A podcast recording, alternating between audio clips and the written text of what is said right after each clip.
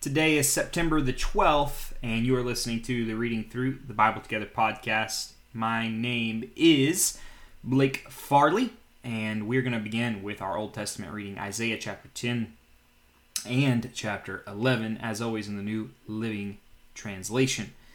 What sorrow awaits the unjust judges and those who issue unfair laws? They deprive the poor of justice and deny the rights of the needy among my people. They prey on widows and take advantage of orphans. What will you do when I punish you? When I send disaster upon you from a distant land? To whom will you turn for help? Where will your treasures be safe? You will stumble along as prisoners or lie among the dead. But even then, the Lord's anger will not be satisfied. His fist is still poised to strike. What sorrow awaits Assyria, the rod of my anger? I use it as a club to express my anger. I am sending Assyria against a godless nation, against a people with whom I am angry. Assyria will plunder them, trampling them like dirt beneath its feet. But the king of Assyria will not understand that he is my tool. His mind does not work that way. His plan is simply to destroy, to cut down nation after nation. He will say, Each of my princes will soon be a king. We destroyed Calno just as we did Carchemish. Hamath fell before us as Arpad did and we destroyed Samaria just as we did Damascus. Yes, we have finished off many a kingdom, whose gods were greater than those in Jerusalem and Samaria. So we will defeat Jerusalem and her gods, just as we destroyed Samaria with hers. After the Lord has used the king of Assyria to accomplish his purposes on Mount Zion and in Jerusalem, he will turn against the king of Assyria and punish him. For he is proud and arrogant. He boasts, by my own powerful arm have I done this. With my own shrewd wisdom I planned it. I have broken down the defenses of nations and carried off their treasures. I have knocked down their kings like a bull. I have robbed their nest of riches and gathered up kingdoms as a farmer gathers eggs. No one can even flap a wing against me or utter a peep of protest. But can the axe boast greater power than the person who uses it? Is the saw greater than the person who saws? Can a rod strike unless a hand moves it? Can a wooden cane walk by itself?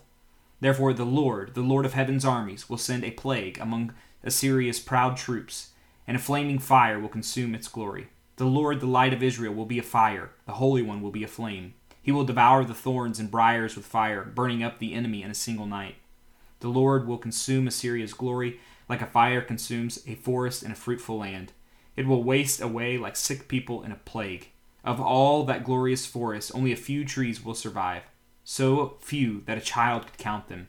In that day, the remnant left in Israel, the survivors in the house of Jacob, will no longer depend on allies who seek to destroy them, but they will faithfully trust the Lord, the Holy One of Israel. A remnant will return. Yes, the remnant of Jacob will return to the mighty God.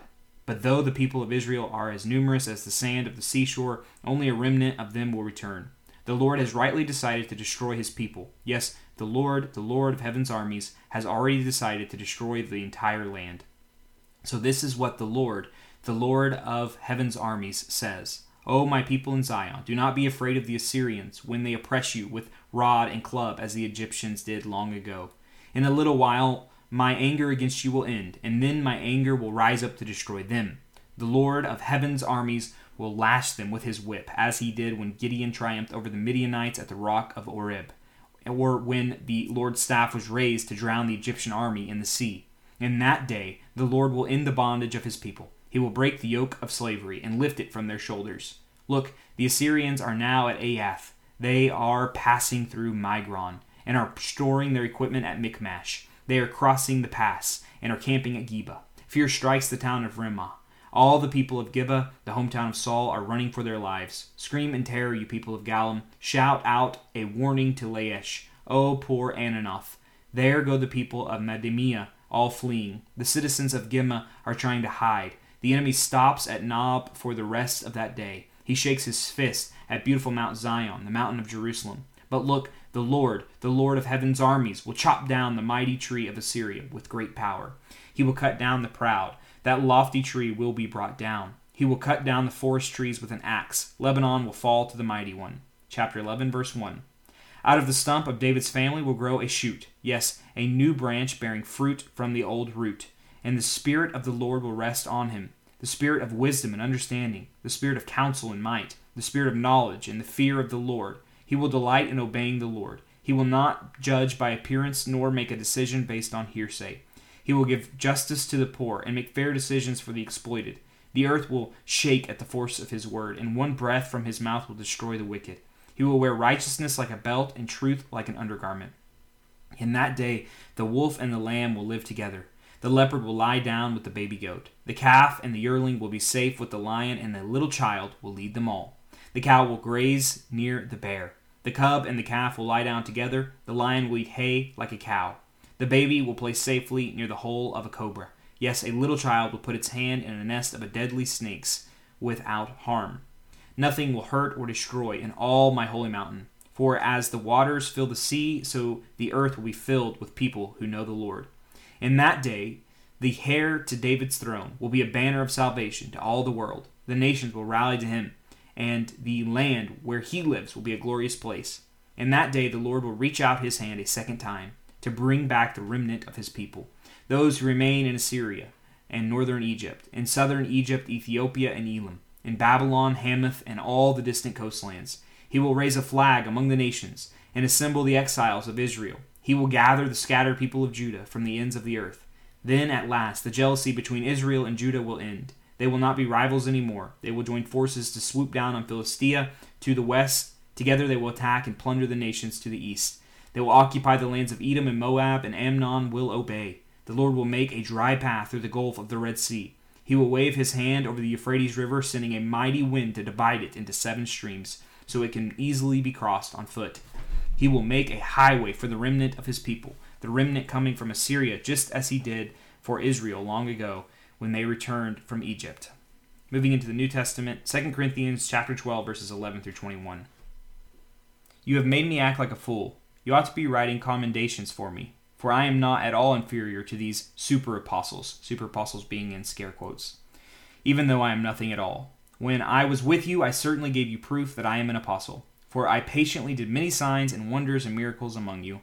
The only thing I failed to do, which I do in the other churches, was to become a financial burden to you. Please forgive me for this wrong. Now I am coming to you for the third time, and I will not be a burden to you. I don't want what you have. I want you. After all, children don't provide for their parents. Rather, parents provide for their children. I will gladly spend myself and all I have for you, even though it seems that the more I love you, the less you love me. Some of you admit I was not a burden to you, but others still think I was sneaky and took advantage of you by trickery. But how? Did any of the men I sent to you take advantage of you? When I urged Titus to visit you and sent our other brother with him, did Titus take advantage of you? No, for we have the same spirit and walk in each other's steps, doing things the same way. Perhaps you think we're saying these things just to defend ourselves. No, we tell you this as Christ's servants and with God as our witnesses.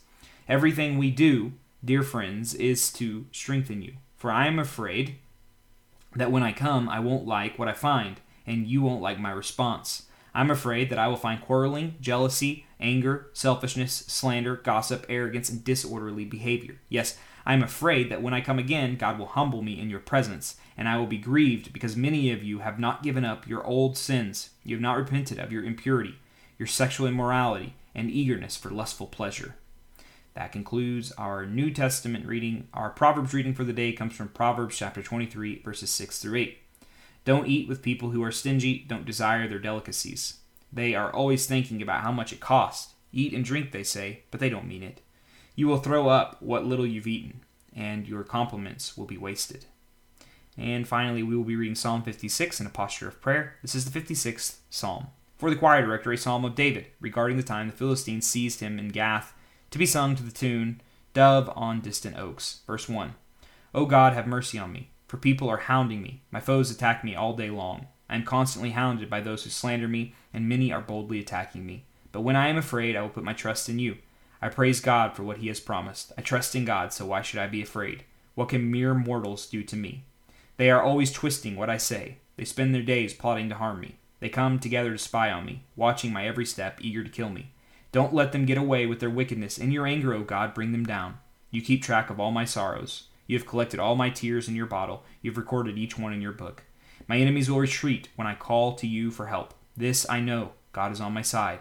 I praise God for what he has promised. Yes, I praise the Lord for what he has promised. I trust in God, so why should I be afraid? What can mere mortals do to me? I will fulfill my vows to you, O God, and will offer a sacrifice of thanks for your help. For you have rescued me from death. You have kept my feet from slipping. So now I can walk in your presence, O God, in your life giving light. God, thank you that you care for us as we hurt. You bottle our tears, you record our sorrows. You are not a distant God, you are a Father who loves his children. Lord, we love you and we thank you. Amen. Well, thank you for joining me for today's reading, and I hope to see you back here tomorrow as we continue our journey reading through the Bible together.